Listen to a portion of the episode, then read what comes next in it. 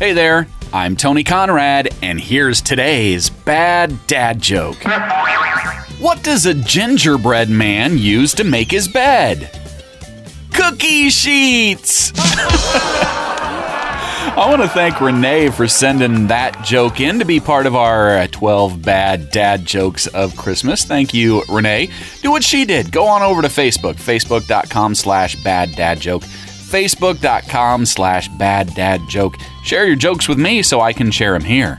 I'm Tony Conrad. I want to thank you for listening and remind you to come back again tomorrow for another bad dad joke.